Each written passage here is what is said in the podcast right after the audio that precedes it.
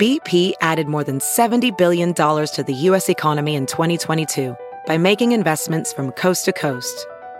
Investments like building charging hubs for fleets of electric buses in California and starting up new infrastructure in the Gulf of Mexico.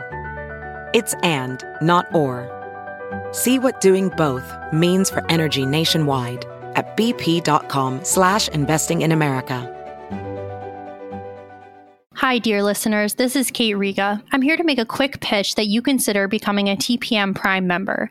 TPM has used the member model for over a decade now, and our loyal members are the only reason we've been able to weather the turbulence of the media landscape and avoid the fate that has befallen so many other independent outlets. For $60 a year, you get no paywall, fewer ads, access to the Hive member forum, a members only newsletter, and more. For $120 a year, you get all of that, plus no ads at all. Without our members, there is no podcast not to mention that I'm out of a job. Thank you so much for listening and supporting us. We couldn't do it without you. This is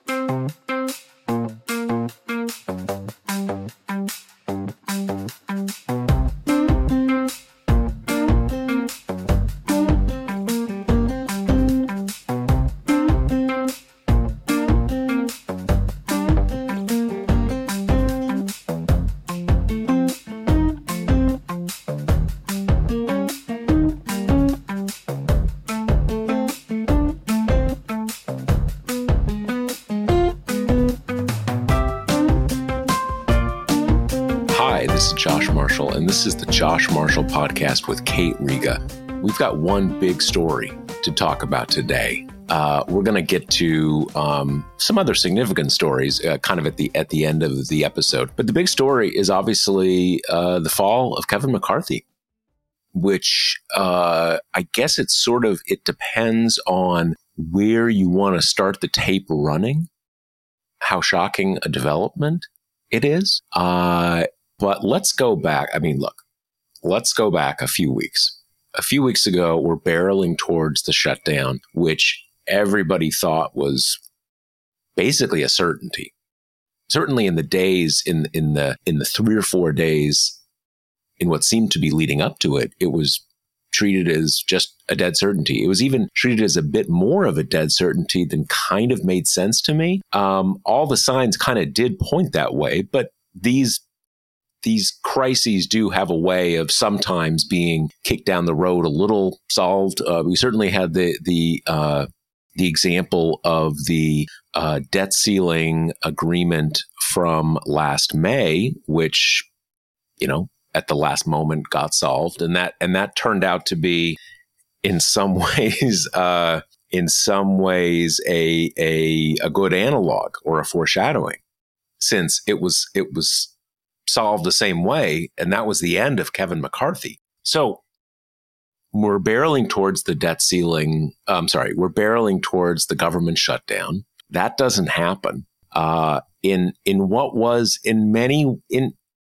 not entirely, but in pretty key ways, uh, a replay of of the debt ceiling denouement. Uh, McCarthy was just placed in an impossible situation. And and we shouldn't look at this of like, oh, poor Kevin McCarthy. He was he was given no way out. He placed himself in that impossible situation back in January.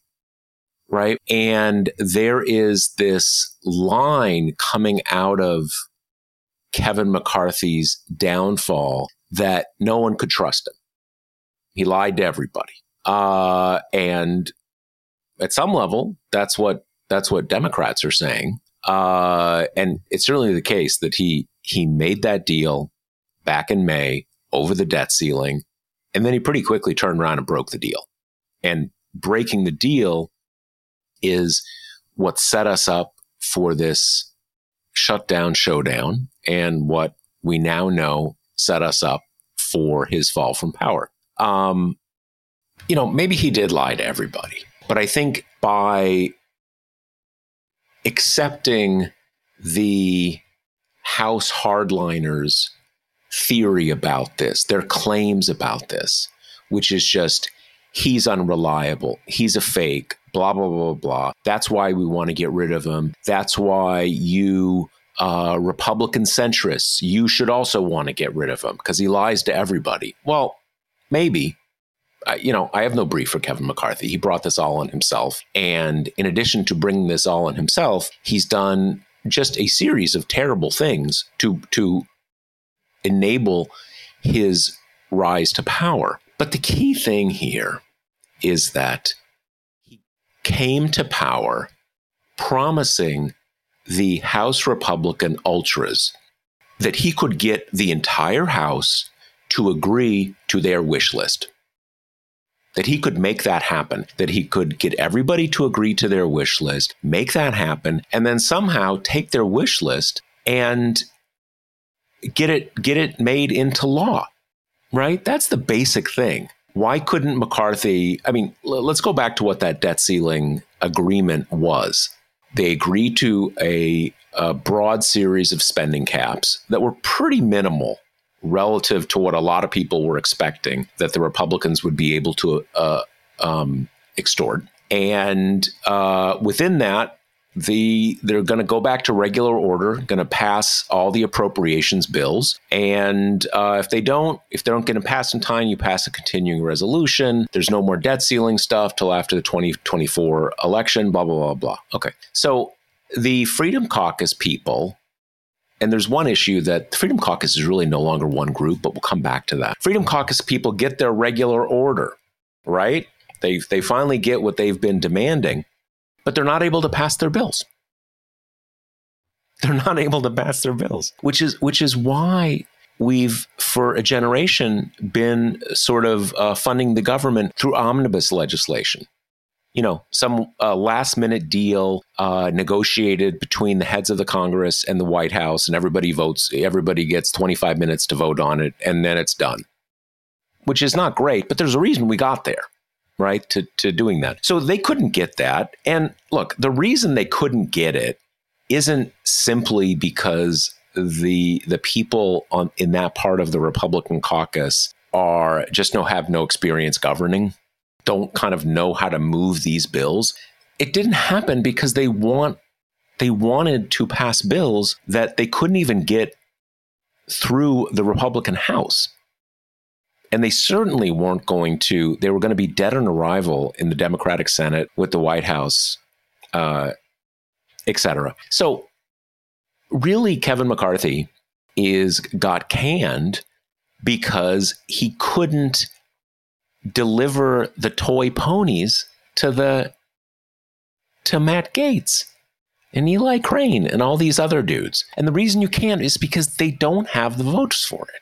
You know, could you would Nancy Pelosi have been able to um, deliver exactly the budget that uh, AOC and Ilhan Omar wanted? Of course not. There's a lot of people in the Democratic caucus. They they don't all agree with with with uh, the squad. That that's just obvious. But that is how the how the Republican caucus has been running.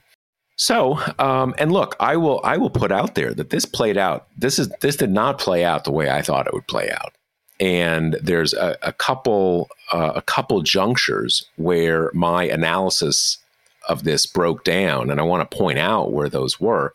Didn't surprise me that Matt Gaetz was able to come up with five votes to oust McCarthy from the speakership. What surprised me a lot was that I mean I guess it ended up being eight votes. I think uh, he eight votes, um, and then within less than two hours after that vote, he announced he's out. He's not running again. He's done. And just with how you know House politics runs, you you've you've been speaker and you're and you you stop being speaker, especially if your speakership ends in this humiliating a fashion, your career's over. A guy who's who's in the House is not going to run for Senate. That doesn't happen. Uh, it's California. He's not going to run for governor of California, right? So his political career is done. It's sort of an open question whether he's going to resign by the end of this Congress. And okay, so so that happens. I think that's still. Um, in many ways, kind of an open question why he did that. We may never quite know the answer why he did that. Uh, you know, the answer could be as simple as that he there was just no way he was ever going to get those five or six to ever vote for him. But still, there's a certain lack of political fight there. Right. And and there's also a lack of political fight in the kind of so-called GOP moderates. I mean, if you if we have to look, everybody is saying today, no one is more hated in the GOP caucus than Matt Gaetz. The guy is despised. And yet, and yet, he threw down the gauntlet. He went to war with Kevin McCarthy, and Kevin McCarthy is gone. So do not tell me that his power didn't just skyrocket. Of course it did. Right? So now, uh, now I don't think I was the only one to see uh, McCarthy give in that quickly. Apparently, everyone in the caucus meeting, which took place around seven, uh, seven in the evening last night, was totally shocked. Um, I don't think everybody thought he was going to be able to make a comeback, but at least that he was going to, you know, try. Uh, now we seem to have uh, uh, Steve Scalise in, but he hasn't officially. Scalise hasn't officially announced yet that he's in, although it's kind of a, a given. But Jim Jordan beat him to the punch, and Jim Jordan, strange as it may sound, is a McCarthy guy, not a Scalise guy um, you know, a lot of this Freedom Caucus mainstream a lot of that stuff uh, a lot of that stuff breaks down. It seems to me although this is you know way out of my way out of my knowledge if steve scalise would have said instantly yesterday all right i'm in. Let's let's bring this craziness to a conclusion. Everybody rally behind me we're going to get this done. Not that it matters, but Matt uh, Gaetz said yesterday, oh, I'd love Steve Scalise. That'd be awesome. Right. So he's on board. He waited. And now Jim Jordan's in. And, you know, last thing I'll say here, I remember very clearly, it's like 25 years ago, the day that Denny Hastert became Speaker.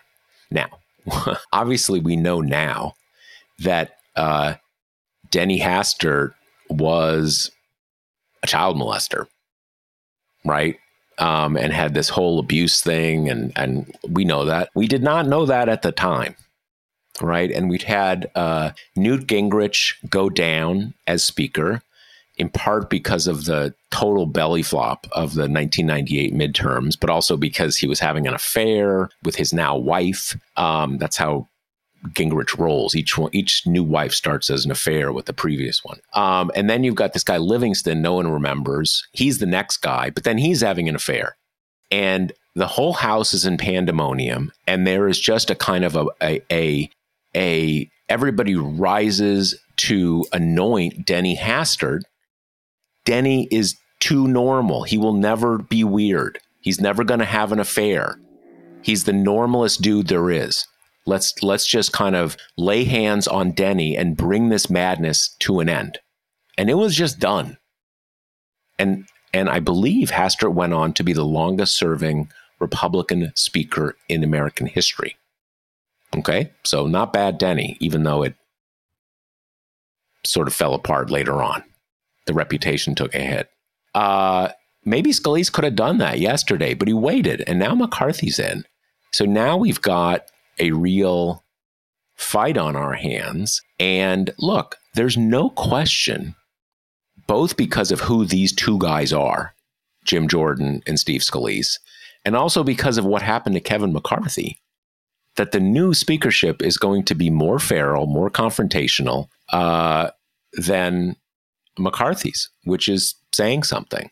So that's the that's the big thing we're going to talk about. We're also going to talk about um, Consumer Finance Protection Board. I always forget the exact bureau. bureau, bureau, board, bureau. What, what, what do you have? We're going to talk about that towards the end. We got a little preview, possibly, of of uh, what Supreme Court is thinking about that. We're gonna, like I said, we're going to talk about that towards the end. But Kate, what is what is the deal? What is the deal?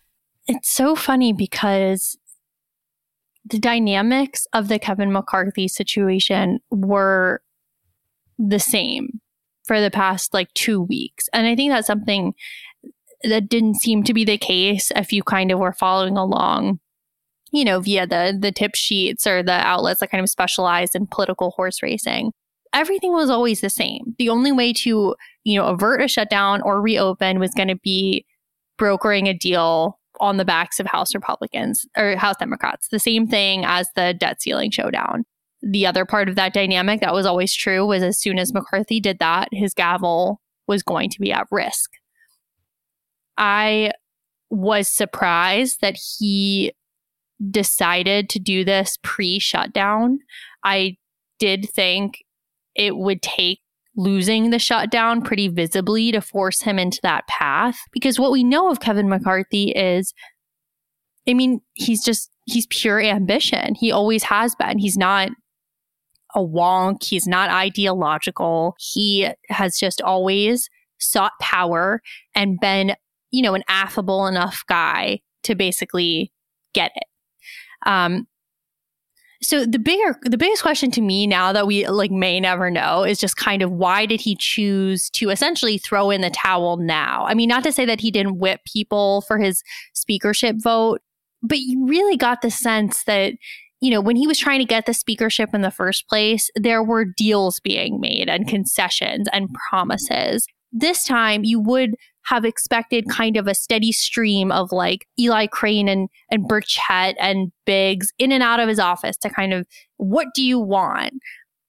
It really feels like he came to the conclusion that these people, which is what they are, are chaos agents, that they decided that he was the enemy and that the prophecy was kind of foretold ever since the 2022 elections when this was the majority. I mean, this and this has come up a lot from the kind of resistance lib side of Twitter that's um, doing a lot of Nancy Pelosi appreciation posts right now. Is just you know a five seat majority for House Democrats is a different beast than a five seat majority for House Republicans. This was never going to be a governable caucus. And the larger kind of zoomed out picture is House Republicans haven't been a governable caucus for a really long time. And that's why yeah. we keep seeing every speaker of them fall to the same element of the party. And it's the same one now, it's just in its post Trump iteration. You know, it's the Tea Party, it's the Newt Gingrich, it's the the ungoverning caucus, the one that wants to break government and that is inherently suspicious of all leadership and who never really substantiates any actual policy demands or will sometimes couch this instinct to break things with a well i just want to cut spending or something like that even though everyone kind of knows it's not real. And so you know it's like you said at the beginning i don't think you have to feel bad for mccarthy to realize he was in a pretty impossible position and if there was any way to keep the gavel, it was going to depend on Democrats. And that's a place where I think he probably could have saved himself and chose not to. Um, like I really want us to get into the whole Democrats should have saved McCarthy thing, but his attitude in the last few days before the vote just curtailed any possibility that Democrats would help him and not for like an ideological rock solid opposition to him. Like a lot of House Democrats don't like him. A lot of them wouldn't have voted for him. A lot of them felt kind of bad for him and were feeling quite uncomfortable about kind of throwing in with Matt Gaetz. And then he, you know, he went on Face the Nation over the weekend and basically like, you know, pooped all over them and was, you know, not only wouldn't really give them any concessions, but wouldn't even really ask politely. So at that point, it's like, what? You want House Democrats to kind of betray all their ideological convictions by getting behind a person who they don't support in any layer of the situation and bail him out from his own party whilst he's like spitting on them as it happens? Like, come on. Yeah. I mean, you do, you know, you have this active impeachment inquiry um, that is, I guess you can say that any party in the opposition that has a president in the White House, if there's an impeachment inquiry, they're going to want to shut that down. You have the added reality that everybody knows this whole thing is bogus. It was just something he sort of gave to the hardliners in his caucus as one of the things he had to give them. Um, so no one, I think every Democrat can look at themselves in the mirror and say, I- I'm not asking for a favor here. This whole thing is illegitimate. So you just need to stop it. Um, he also broke the agreement that they made back in back in May. So you know, it's it's it's it's funny that I I saw someone mention today, you know, that I just uh, was engaging with on Twitter and saying, you know, Democrats should have just they shouldn't have touched this, they should have stood aside, but they did stand aside. That's what they did, and and and it's it's important to I think it's important to realize the definition of the opposition party is the one that does not win the leadership vote. Literally, that's what it is. You have a leadership vote to run the parliamentary body. You lose that leadership vote, you're in the opposition. You're the minority party. That's what it is. And I'm, I'm kind of flogging a dead horse here, but the idea that they would come in and, and prop him up, that's literally not how anything works. That's never happened.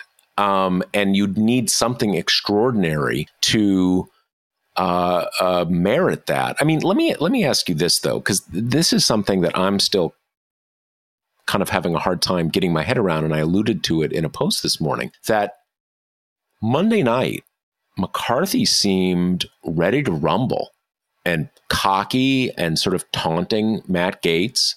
He said on Twitter, you know, bring it on, bring it on. And Monday, after sort of saying he was going to do this over the weekend, Gaetz seemed to kind of equivocate a bit, like wobble a bit. What is, you know, said some things that could be construed as well. We have to, you know, maybe he's not going to be removed, but we at least have to go through this motion. That's the accountability to at least he at least has to face the vote. And then by mid morning yesterday, it was totally different. And I noticed that uh, I think in one of these impromptu interviews, maybe walking through the Capitol or something like that, someone asked, a reporter asked McCarthy, like, you know, do you think you're going to win the, you know, do you think who's going to win the vote? Do you think they're going to win the vote? And he said, like, you know, probably they'll win.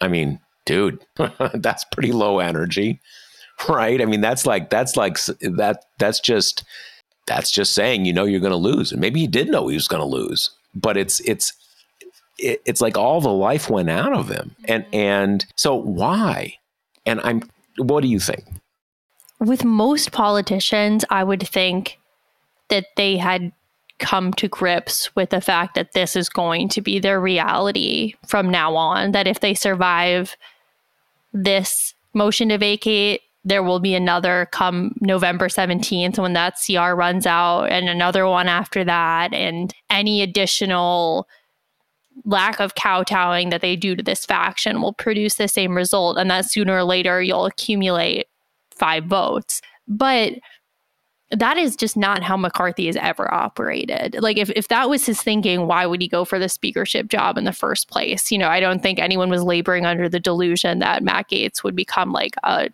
a sane kind of functioning member of Congress. Um, it does seem to me that the biggest thing that changed was, or if not changed, become became solidified was just the refusal to work with Democrats because that was going to be the only way out. That that that is kind of what I'm coming around to too, because there was two things for listeners. I know you know this, Kate. Uh, on Monday, Kevin McCarthy had a call with Hakeem Jeffries, the uh, de- the minority leader in the House, the Democratic minority leader, and we don't know what came out of that, but the sort of the vibe was not much came out of it, right? He didn't he didn't get any lifeline, and then Monday morning there was a Democratic caucus meeting, and what came out of that caucus meeting, totally locked down, was every Democrat is going to vote against McCarthy period. There's going to be no help whatsoever. And the other thing that sort of came just before that is everybody has ag- had agreed Hakeem Jeffries is gonna is calling the plays for us. And what that seen, that what that ruled out, there had been some thought, and I kind of thought this was likely, frankly, or I don't know, likely at least at least totally within the realm of possibility that you're going to have a few uh, problem solver uh, stragglers like that guy from Minnesota who says he wants to run against Joe Biden, who they're going to say, "Oh, I'm going to do this for reaching across the aisle," and and you only needed a few of those people, right? You, I mean, eight, you you know you kind of do the math, but you don't need many. You need like a handful, and then he's okay. Um, so as soon as as soon as it was clear that no one was going to go rogue, then the math just hardened, and and and this is what this is what gets me. If if if the explanation that Kate and I are sort of angling up to here is true, that means that McCarthy was thinking all along that the Democrats were going to cover him here in this situation. And that's pretty stunning to me. Now, the thing that made me think that is when he gave his sort of YOLO press conference yesterday, after again ending his career in politics, basically, he said, Nancy Pelosi lied to me. She said she would cover me in this situation, and she didn't and he criticized the Democrats for not doing it. Now, first of all, Nancy Pelosi is not the speak is not the minority leader.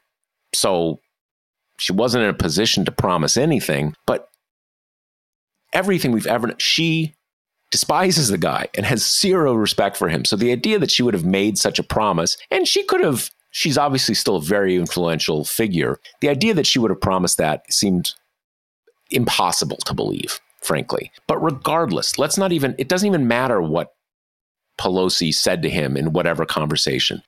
What is interesting to me is that if he thought he had that ace in the hole all along, then suddenly everything everything kind of comes together.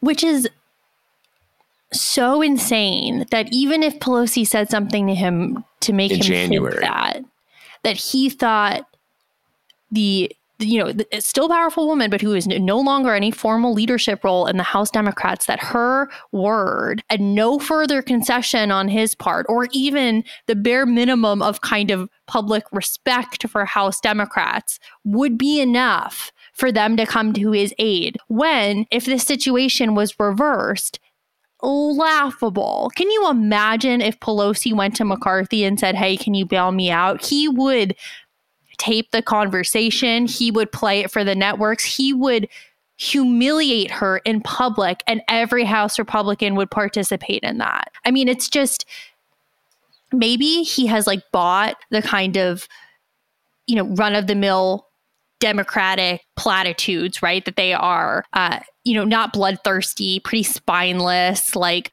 always kind of want to drive in the direction of get along to go along, amiability, you know, a return of respectability. But like, what, if that's true, what a complete misreading, not just of Pelosi, but of the dynamics in that chamber where people genuinely really, really hate him. And not just because he's kind of a MAGA stooge, but the debt ceiling thing absolutely infuriated Democrats.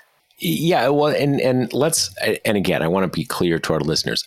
I don't think Pelosi said anything like that. But let's, you know, let's let's play it play it through in our heads. Let's say what if she did say this in January? Okay. A lot of water is under the bridge since January. You've got the debt ceiling uh, showdown. You've got the breaking his word on the debt ceiling showdown, which created the government shutdown showdown, which, you know, along in the mix here is opening this impeachment inquiry against Joe Biden. The idea that that that promise, which again, I don't think really happened, would hold is is absurd. And I want to, I, I just want to drive home for people again the opposition party doesn't vote for the leader of the majority party. It's like when you have a speak when you have a speaker's race at the beginning, even if even if the speaker of one party, you know, e- even if the opposition kind of likes the the speaker on a personal level, thinks he's a decent guy, they all vote against him. That's just what the opposition party is. And so um, uh, the, the one the one thing the only thing I can imagine that sort of makes this fit, and one thing I could imagine her saying is this, promising this, that they would not invoke the motion uh, to vacate. Because again, it's not just Matt, Ga- Matt Gaetz who can do this, or Republicans can do it, any member of the House. So if they had wanted to, Democrats could have, like once a week, done this and forced leadership elections again and again and again. And he probably would have won those because no one in the GOP wants to kind of be working with the Democrats But still, that would have been a huge headache. And I could see them saying, look, we're not going to do that. We're not going to dick you around that way. Um, that's obviously nothing to do with with this situation, which which is um, which is very different. But um, I don't the the thing. The only thing I can imagine he was thinking is something that I think a lot of establishment Washington is thinking. When we say he did the the the debt ceiling hostage taking, he broke his word on that. He did this, he did that. A lot of establishment Washington says, well, what choice did he have? He had Matt Gaetz and uh, Andy Biggs and you know Lauren Boebert, you know, ready to drop the boom, you know, lower the boom on him whenever he didn't do that. And okay, I mean that's that's uh, sort of there's a certain logic to that, but he did these things. And and so you see that what Democrats would have been doing would be agreeing to continue to have themselves abused. Uh, uh, why? Why? This is there, I think, is an underlying piece of this that assumes Democrats would prefer a Kevin McCarthy speakership to the alternatives, which I have always thought doesn't make any sense because while McCarthy may not specifically hail from the House Freedom Caucus himself, his elevation to power has been solely on the backs of those people and by doling out concessions to them that you know Boehner and, and Paul Ryan wouldn't do, and which which helped you know end their careers. His McCarthy's kind of survival tact has been give them everything they want and assume that the vulnerable district frontliners will kind of come along, which is you know largely what happened. Good assumption, but, yeah. I think it's weird that the underlying piece of all these conversations is like, well, better a McCarthy than a Jim Jordan. And it's like, in what way? I mean, in what way did McCarthy make life easier for House Democrats, either in you know substance or in presentation i mean he he went after democrats all the time kind of befitting a loyal maga foot soldier that you would expect you know nancy pelosi is enemy number one it's it's all kind of routine um and I just, when did we ever kind of see him demonstrate restraint in a way that House Democrats would miss if Jim Jordan gets the speakership? I mean, he greenlighted the impeachment stuff. He, the only times that he kind of bucked the party, which ultimately cost him his career, were to stop the United States from going into default and then to stop this shutdown. And maybe you could argue that someone like Jim Jordan, who's like a tick or more, more insane on the on the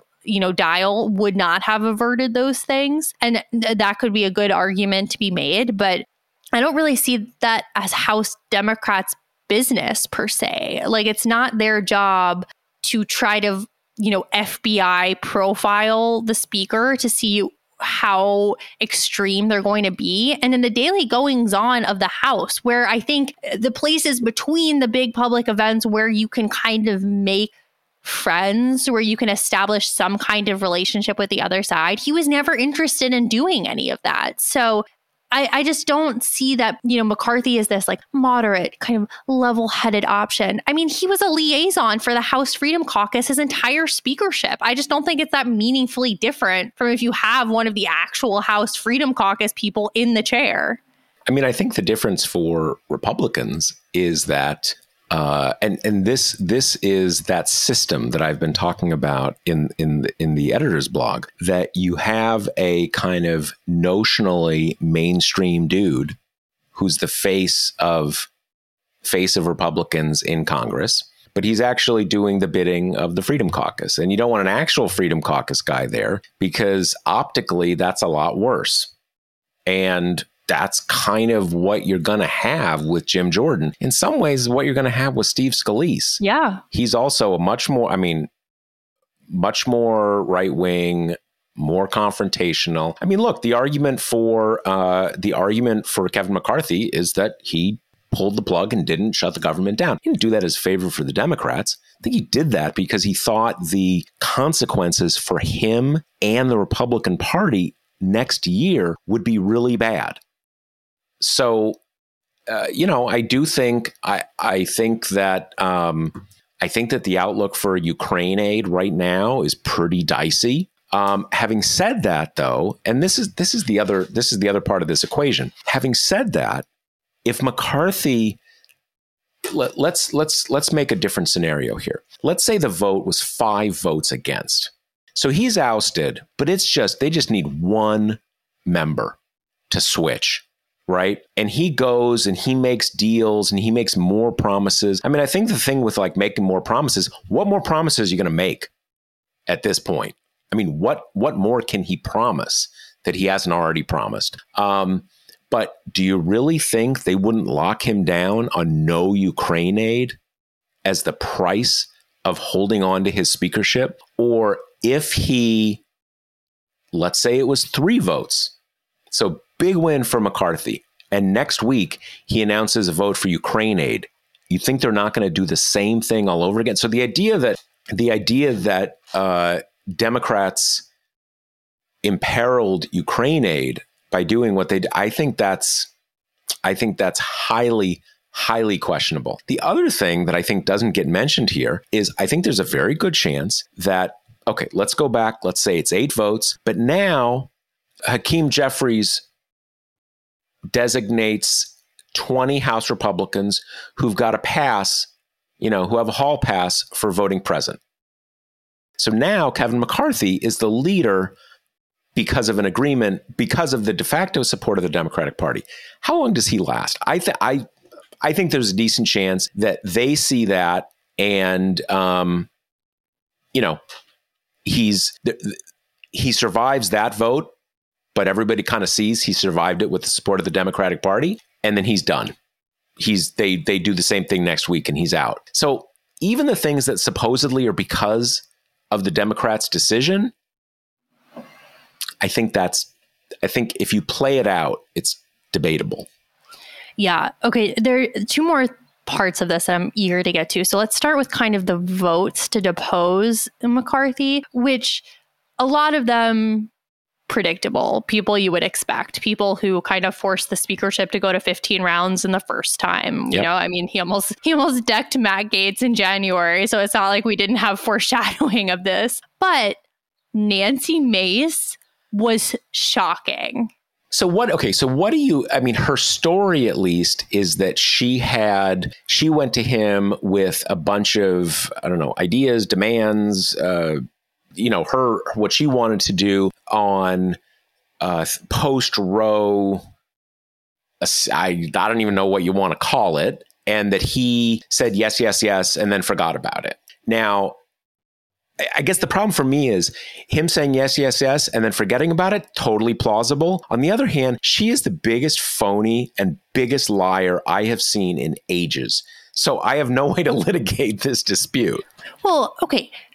First of all, Nancy Mace does this occasionally. She likes to fashion herself as, like, you know, she's a young Republican woman and she likes to talk about bringing the party out of the dark ages on abortion, right? That they need to humanize and soften their edges, or they are just kind of doomed with women and young people in perpetuity, which to some degree is true.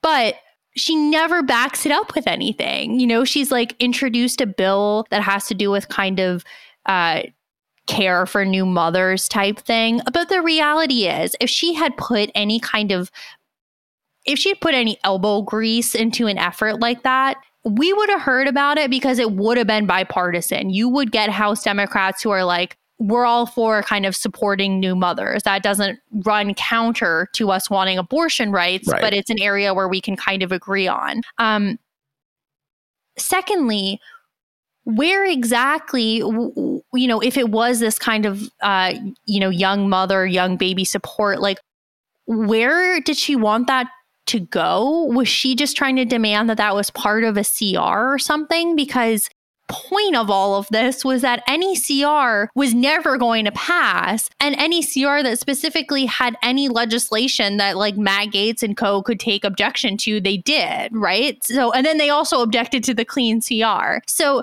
this idea of like, well, Kevin promised me and he lied to me, it's kind of like, well, okay, babe, but like he was pretty you know, not to be all team full. by Kevin, but he was a little hamstrung from keeping the government open at all, much less kind of prioritizing your pet legislation here. Well, that was the thing I didn't completely get. Like, sh- like standalone bill, part of government shutdown. Uh, you know, um, I mean, when- gamesmanship. when she made the comment about the I just want to support women post Roe, um, she quickly transitioned into talking about the 12 appropriations bills. So maybe she wanted it to be part of that. But again, Kevin was not the one standing in the way of passing appropriations bills. Like that just wasn't going to happen. and also like I, I don't know, a hundred billion for being a woman. I mean, what it like what are we actually talking about? And and like this goes to your point about her kind of brand, which is I'm not an old fuddy duddy. Mhm. I'm a kind of a modern woman. I go She to even- prayer breakfast and talk about having sex. right even but even that is sort of a thing like i'm conservative but i'm doing the nasty too don't count you know don't count me out right I'm like okay we get it nancy we get it You're, a fun. young you're a, you're a, you're a young woman you know you're not a 80 year old white dude in the senate got it but you know what are, what are you actually talking about? Like what like like like the house can't pass vibes. It has to be something right? Some and and look maybe it is uh you know some sort of uh, government support for young single mothers right? Daycare. There's a lot of things that you, you got to get it down to some um, concrete uh, some concrete thing. And the other thing at the end of the day and you know you you're the you're the demographic not me but people and certainly uh, most women in this country are fundamentally pissed that there's no access to abortion. It come, you know, being supportive of women who don't have an abortion is great. You know, subsidies for childcare, blah blah blah blah blah. But the whole Republican move here is that man, we get subsidies. They're going to be so awesome. You're going to you're just going to forget about that abortion stuff, and that's just not that's just not the calculus. Totally. Also, they never pass the subsidies because Right. they're ideologically opposed to helping poor people in any meaningful way. So, I mean, the other piece of this is that if she was super intent on passing some kind of like single young woman support, Democrats would be about it. It would be Republicans that would be like, well, Yeah. we need a means tested and like, you know, reduce the aid to the amount that it's like completely just negligible. to there would begin with. totally be a McCain style opening for that. Like, yeah, you're really conservative, but you're going to have this kind of other other gig with Democrats that you, that you're going to do. Um, it seems. I mean, my read on this is that you know when she when she she got a lot of attention um, at the be, at the beginning when she came into office. You know, new kind of Republican, not doing the big lie stuff, all that all that kind of thing. But it seems like now she's trying to kind of, you know, magify Mhm. you know, kind of kind of do do the MAGA thing. So I, my guess here is just everybody saw her vote and they're like, "What the fuck? Like, wh- what happened?" And this is her reason. I said some woman stuff, and he didn't right. do anything. I also, honestly, if this came down to a pivotal vote, I bet she wouldn't have voted against him. I think that she wanted the safety of being one of the agitators without being the McCain thumbs up, thumbs down. I think that- that's she doesn't exactly have- right. You know, the ire of the party isn't going to be trained on her. It's going to be on Gaetz. She went on the Steve Bannon podcast with him last night to kind of, uh, you know, dance on the dead body and everything. Yeah. But this is just, I think she's fundamentally motivated by the same thing everyone in this group is, which never met a TV camera they don't like. You know, these people are generally like pretty new to the House. They're relatively pretty powerless. It's not like they're chair people of important committees. This Mhm. lets them set the agenda. They control the whole chamber. And for people who are fundamentally ambitious and interested in holding power, I think that's a pretty tantalizing poll. And you don't really need to lard it up with anything else except when explaining to reporters and like shrouding your desire to be the center of attention in, you know, concern for women. Right, right. So, what do we think about like? Okay, as as of this morning, or at least when we started this episode, uh, Jim Jordan has announced. Steve Scalise seems pretty certain that he'll that he'll be in. I think almost a, almost a certainty that he'll that he'll enter enter the race. Um, where are we at? Where does this go? What how does that race play out? It's so funny because in previous times, Scalise would be the establishment guy here, right? Even though he's of a more rightward persuasion than McCarthy is, he's been his deputy forever. I mean, we've He's mentioned in them the in the leadership same for a while. Yeah. Right. And we mentioned the two in the same breath for a long time, even though they have some like interpersonal weirdness, but like they are, they've been a package deal for a long time. And then you have uh, Jordan, who for a, a long time was the Gaetz, right? He was kind of the personification of the bomb throwy, um, you know, interested in making spectacles and getting clips and going on TV and not so much about governing. But as you say, in this kind of wave that also ushered MTG into establishment Republicanism, he has become a McCarthy ally and profited richly off of that. Now he gets to chair one of the most important committees and like kind of yell about fake investigation stuff and, and what have you. So, and then you have Scalise, who it seems like the kind of best entry for him would be to get back to his more rightward roots because he can't just kind of market himself as like McCarthy 2.0. He's going to have to do, you know, McCarthy, but with a little more House Freedom blood running in my veins or Right. something like that. Right, So you've got Jordan inching more towards the establishment camp and Scalise inching more towards the the hard right flank, um, which in kind of makes the two profiles somewhat similar going into this. Um, you know, I, don't know that Jordan would struggle to get the votes. And well, honestly, I think either of them would struggle to get the votes. But there was a prior iteration of Jordan that I think would be like, n- you know, no chance. He's crazy. Yeah. He's the fringe guy. And now he's kind of cloaked with more establishment, uh, you know, the trappings of, of being a quote unquote more serious politician. Yeah, it is. It is weird, and for our listeners, there's, you know, people who are into politics, into policy. You you see all of this. There's Democrats and Republicans. There's Freedom Caucus and mainstream and all that kind of stuff. But there's also the high school aspect of all of this, of who's friends, and that cuts across a lot. I mean, obviously, well, cuts across the parties to a certain extent, but not not in ways that are relevant for this discussion. Um, but you've got a McCarthy team. You know, when when so and so becomes the whip, they're going to staff that with their their people. Um, and so there's there's through this, and and as Kate says, it was sort of muffled as long as McCarthy was the speaker, Scalise is the majority leader, you know, one and two in the leadership. But there's a team McCarthy and a team Scalise in in the House Republican Party. And uh, in this sense, Jordan is team McCarthy. And so this election is going to play out. Does does, you know, team McCarthy hold on to some or all of the goodies or is it team Scalise does one of them get frozen out so that is that is and that that's why i i, I really um i'm a little surprised that Scalise did not announce formally say something publicly last night and say "Let- let's end it everybody get behind me and and it's done but he Yeah. didn't obviously I mean, the thing with this with Scalise too is he was just diagnosed with a blood cancer. So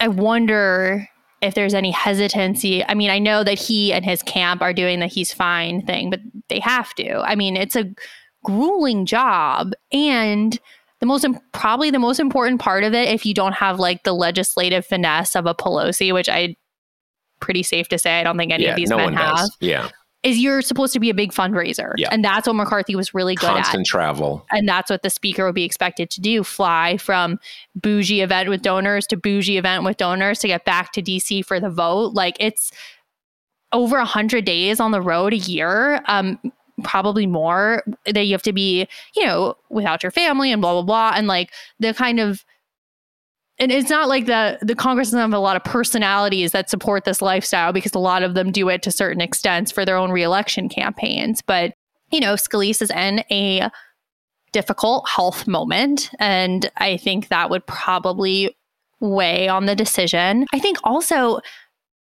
Who the hell would want this job at this point? Right. Especially because I would be shocked if the Gaetz at all did not make as a stipulation of their support that you keep the motion to vacate where one member can trigger it. Because why would they give up that power? That's his biggest attention grabbing thing. And if that's still in place, I mean, Jordan Scalise, what have you, they're it's going to be similar. They're going to have a tenure of a few months until they, you know, piss off this faction by passing the must pass legislation that Congress has to do every year. Yeah, on the one hand, I can't imagine either of them agreeing to the job with this single vote motion to vacate in place. Right. On the other hand, I cannot imagine that dozen or 18 or so group giving it up. Mm-hmm. And obviously, you cannot get elected without their agreement. It so I I don't I don't know where that goes. And with Scalise's health, I mean, it's funny. The idea in the norm in the world of normal people, the idea you're going to take something like that on um, a couple months after a very serious cancer diagnosis. I mean, he is to just for listeners, he uh, spoke to the press, I don't know, a week ago or something like that. And what he said, at least, is that doctors say he's responding very well to the chemotherapy. He certainly looks uh, looks good, and and at a certain level, like Josh, what are you talking about? I mean, you know, that's that's not a medical, but but I think we know that even in successful chemotherapies, people often wilt under the strain of that visibly, right? Mm-hmm. Um, so I I don't whatever he was thinking, it's certainly the case that you would imagine a lot of members of the caucus are saying like dude are you are you okay like can you really take this on because you know that's the thing it's it's the stuff they do on capitol hill is one thing but as you said this is flying around the country non-stop fundraising and the thing the one thing you can say about mccarthy is you know some every politician has to do this but some love it mm-hmm. and thrive on it. And McCarthy is one of those love it, thrive on it, glad handing type of people. Um, and and that's never been Scalise. He does it enough that no one can play at that level and not do a lot of it. But it's but it's not his forte. So I it's it's I will say this, and I was I was saying this to a Republican friend of mine who who I talk to regularly. I have to imagine if Jim Jordan is the speaker, there are 50 Democratic campaigns that are loving that, mm-hmm. loving that. Speaker Jordan, Speaker Jordan, Mr. Impeachment, and your Republican representative in in you know kind of uh, in the outer New York suburbs supports Speaker Jordan impeaching Biden, doing this, doing that. I cannot imagine we're not going to give another deep look at, I think, the undeniable fact that Jordan was at the center of a pretty serious cover up oh, of yeah. one of these college. Uh, I mean, again, it's not, I, I don't think any of these were, any of these uh, victims were under the age of 18 since it was college. Um, but, you know, wrestling, uh, molestation coach molests the the wrestlers situation when he was before he got into politics. He was assistant wrestling coach, um, and that was just sort of he denied it, not not very convincingly. And when when his Republican colleagues decided to give give him a pass, that was kind of it. But this isn't being chairman of the Judiciary Committee anymore or ranking member which I think he was. God, I'm losing track here when that first right. came up. I think that's critical, right? Because it's like Paul Gosar has been having dinner with white supremacists since he came on the scene. But when you're in the house, you're one of a gazillion people, and most people aren't powerful. And so that doesn't have the same. It's just some rando from Arizona. Yeah, it yeah. doesn't engender the same opposition. But you're totally right. If if Jordan was speaker, that's going to come up again. You're probably going to have those wrestlers kind of speak out again. And for a while, it was touch and go for he, him. He escaped, but yep. it was not a sure thing. Not at all. There was not stories every single day that was another athlete comes out and another one, you know, and that was all consuming for a time. Um, and I also think he's just, I mean, he's a walking oppositional research folder. You know, he's been saying whatever bullshit he wants to say for years. And you know, and you know, it's going to be racist, it's going to be sexist, it's going to be xenophobic. It's just going to make for such easy ads. yeah. Yeah. And he, he, I mean, that was always the, and again, that is the secret to this system that they have. They've got a Kevin McCarthy type person. They've got a Paul Ryan. They've got a John Boehner. And those people, like, even if, even if um, Kevin McCarthy has been in the business of delivering for the Freedom Caucus. That's how he got the job. That you look at Kevin McCarthy and you say, he doesn't believe any of this shit. He's just doing what he's got to do. He's an, he's a kind of a backslapping kind of uh, chamber of commerce Republican, and I think that's true. That doesn't let him off the hook. I mean, he has enabled all of this stuff, but you sort of know it's cynical.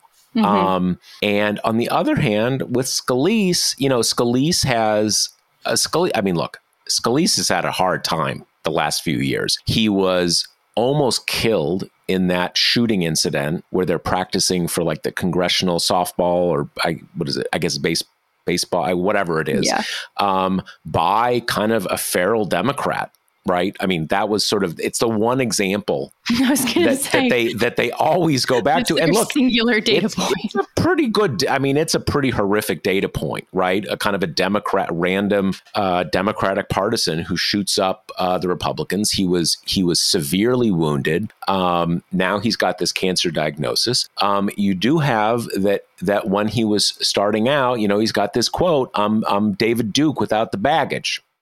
Right? So the so Steve Scalise has some baggage himself. Um, he he is, um, you know, he comes out of unreconstructed Louisiana Republican politics. Now, in an era of Trump, you know, people say David Duke, like, oh, David Duke, you know, Quaint. we have Nick Fuentes now. Like, what do you know? Uh, David Duke, might he's you know like establishment at this point. Um, but both of these guys have some have some baggage, and I I do think that not an expert on this caucus, but with the two of them in, I, that's it. There's no one else who's got the who's got the juice to to I think really they might get in.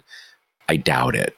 In, I think in terms of momentum, you've got to give Scalise the edge just because he's already got the leadership apparatus, right? Like he can whip votes. Mm-hmm, I mean, mm-hmm, mm-hmm. Jordan, even though he's relatively powerful in the caucus, he just doesn't have that setup. So, absolutely, absolutely. in terms of kind of who can you know they're planning to have this week this vote next week that does not give you a lot of time to like introduce yourself to the caucus and be like what about little overlooked me? You know so there's just not a lot of time. And if they do end up holding the vote next week you, you gotta give the house money to scalise because he's a name that everyone yeah. has been okay enough with to have him in the upper echelon of leadership for a long time. I think it's frankly I laughed out loud when I saw the Gaetz quote of like, well, you know, I think Scalise is superb. It's like, right, McCarthy was like unacceptable to you, but his deputy is a whole different, a whole different yeah, ball game. Yeah, you know? yeah. But I, I do, I do think. I mean, I don't. I think there's a lot of ideological and ugliness baggage that Scalise should be held to account for if he becomes speaker. But I think uh, it, it's not nothing compared to Jordan. And he's been in the leadership. People won't see it as dramatically different. And look, the fact that he uh, was horrifically injured in this shooting, the fact that he's now fighting cancer, that's gonna that is just going to um, you know give him some benefit of the doubt, right? He that humanizes him. That's just the reality. Yeah. Okay, so should we do a little SCOTUS corner here? Yeah. What yeah. happened? What happened there? What what did we what did we glean from from that hearing? So uh, our term has begun. Um, the you know the drop in temperature, the animals howling, signified that the Supreme Court is back in session. And this was the first big case that you know we at TPM are tracking um, this session. It's basically just a threat to the well being of the Consumer Financial Protection Bureau, the CFPB, which is widely known as Elizabeth Warren's. You know, it was her idea. She, you know, forced it kind of into existence and it's become a really central player in the financial regulatory system post the financial crisis of 2007 and 2008 um, so this was born out of just a challenge from a trade group of payday lenders who opposed this one rule that the cfpb um, Uh, put into place, which I always think is funny because, like, can you think of a less sympathetic group than the the payday lenders? it's like the worst of the worst. Yeah, yeah, no, it's it's like the it's like the the the American Association of Bloodsuckers. Exactly. Yeah. Yeah. Yeah. Yeah. And so basically, the that rule is just so that payday lenders can't keep trying to take money out of your account when you don't have it and like heap up overdraft fees kind of thing. But what happened is it went to our old friends at the Fifth Circuit who said, you know what? The entire funding scheme for the CFPB is uncon- unconstitutional. Um, and the CFPB gets its money from basically like its director asks the Federal Reserve, like, this is how much money we need. And that amount is capped at 12% of the Federal Reserve's operating budget of 2009. So it's a weird system, but kind of a lot of the financial regulatory stuff gets its money in a weird way because they're supposed to be independent and they're supposed to be a little bit, um, you know separate from the, the whims of congress the way that most things are um, have annual appropriations right so the fifth circuit just went off the rails, right? And basically said, like, you need to shut this whole agency down, which is a problem because there are a lot of agencies that are funded weirdly like this. And so now you had at oral arguments at the Supreme Court on Tuesday, actually, the guy arguing for the payday lenders is Noel Francisco, who was Solicitor General during the Trump administration. Um, and he was given the difficult task of trying to explain both why we've had agencies funded in weird ways since the founding, like that's not a new thing. Plus, you've got a whole host of other agencies, you know, the Fed, the FDIC that are all kind of funded in this in this roundabout way or given, you know, kind of a budget cap type thing and you have to kind of work underneath that. And so a lot of people went into this being like, well, CFPB is dead, right? It's everything the Supreme Court hates. It's regulation, it's specifically big business finance regulation. And it's Elizabeth Warren's agency. You know, you could call it the Warren agency and it would right. have the same effect. Everyone knows that it's hers, and she's obviously a big enemy of those on the right. But it was a brutal experience for Francisco and the payday lenders. Like the liberals came out the gates aggressive, you know, just being like, your argument makes no sense. Um, you know, like at one point, Elena Kagan was pressing him on, like, under your theory, the Federal Reserve is also unconstitutional. Like, how do you explain that? And he gave some kind of meandery answer, and she's like, uh, okay, so it's too important and whatever. I guess, you know, I'll just move on. But it was just a slugfest. And the only one coming to their aid was Alito. I mean, even the, you know, Gorsuch kind of feinted in that direction at the beginning and then he gave up. Roberts, who kind of famously doesn't like the CFPB, feinted in that direction and he gave up. And it was just a bloodbath. So I kind of emerged from it. I'd be very surprised if the CFPB doesn't kind of escape this one unscathed. So w- were there were there conservative justices? Maybe a misunderstanding, but were there conservative justices who, like, it seemed like they were against it? Maybe, were they trying to kind of throw him a bone and like maybe you can maybe try this, try that, and it just didn't work, and they gave up, kind of thing? Or were yeah. they? Did it seem like they came in just wanting to be opposed to him from the start?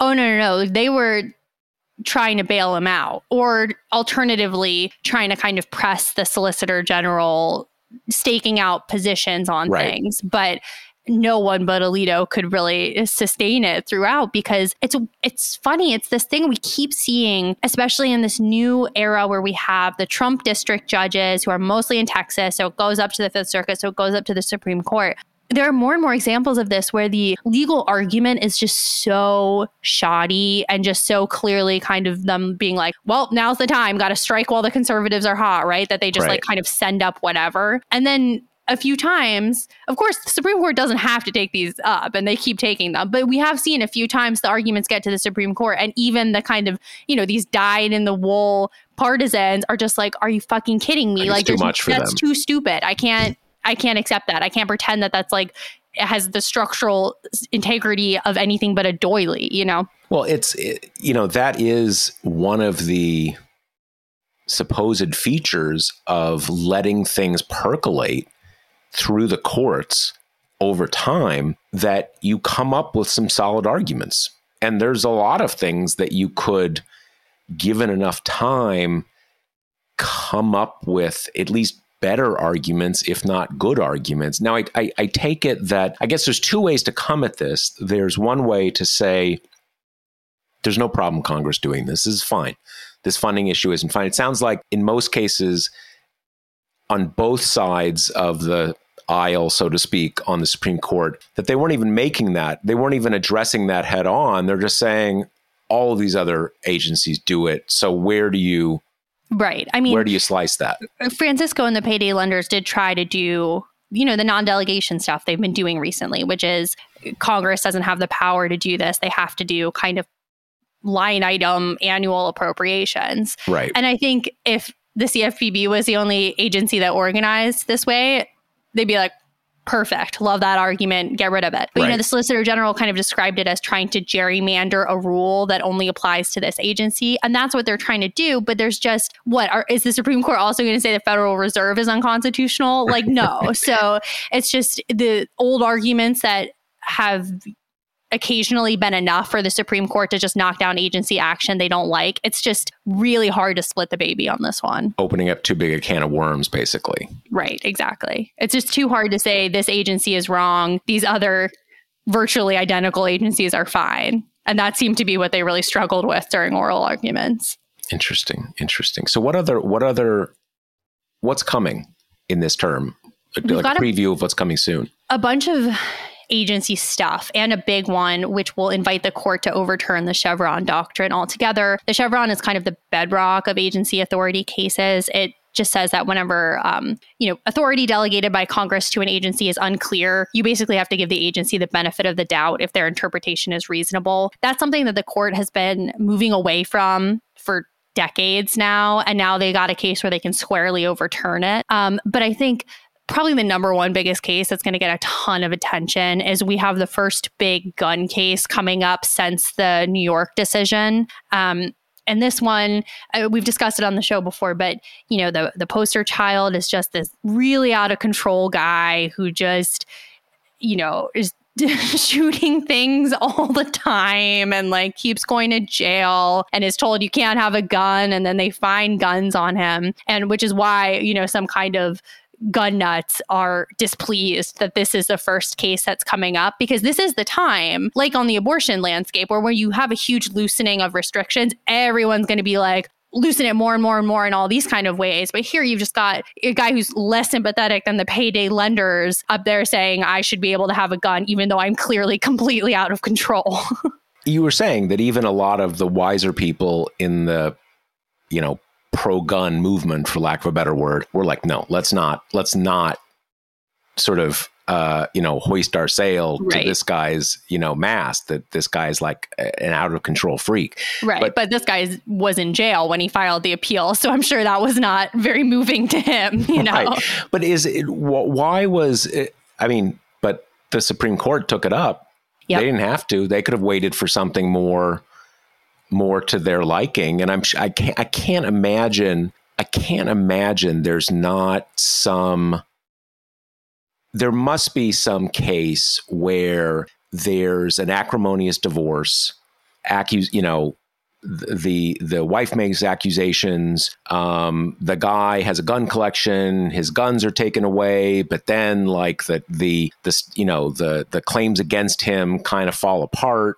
Like there must be some I, you know, I mean, again, as someone who doesn't think that your right to have like your own arsenal has a lot of standing. I, I don't really care, but there must be there must be better cases than this from a yeah. pro gun point of view. Yeah, and then you know the other, we have a few cases that are on their way out of the appellate courts right now that'll probably get to the Supreme Court this term. Um, mifepristone will be the big one on the abortion landscape. Um, and then you also have this like super bizarre case uh, where the Fifth Circuit has gagged all these government officials from flagging misinformation to social media companies to take down. Um, and that the government just appealed that to the Supreme Court. So good chance that'll also get on the roster. Um, but from this kind of beginning position where a lot of these live cases are not, you know, haven't been calendared yet or haven't been taken up yet, even though they probably will. Um, a lot of the kind of bread and butter of the right wing legal world, anti regulation stuff, attempts to kind of make a wealth tax unconstitutional before it's ever passed by Congress. You know, th- that kind of stuff is, is the foundation. And then I think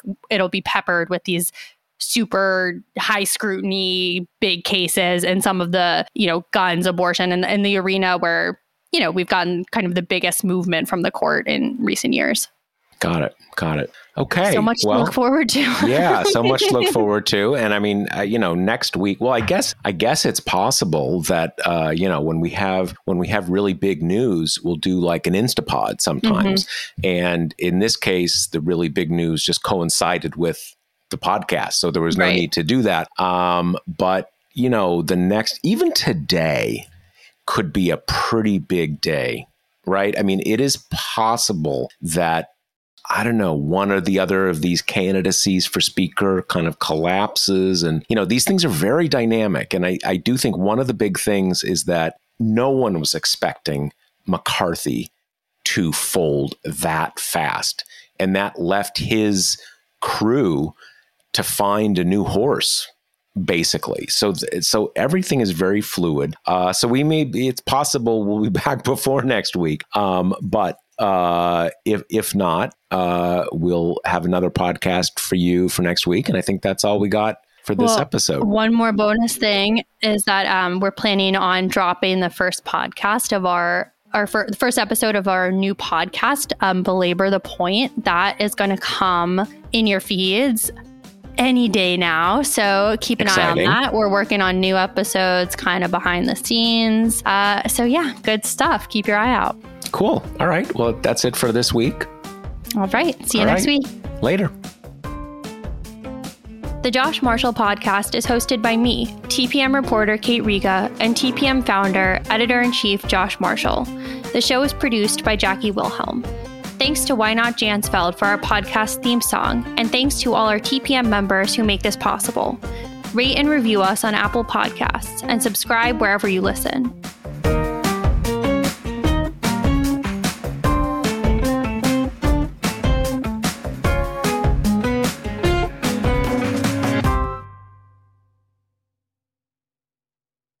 One, two, three, four. Those are numbers. But you already knew that. If you want to know what number you're going to pay each month for your car, use Kelley Blue Book My Wallet on Auto Trader. They're really good at numbers. Auto Trader.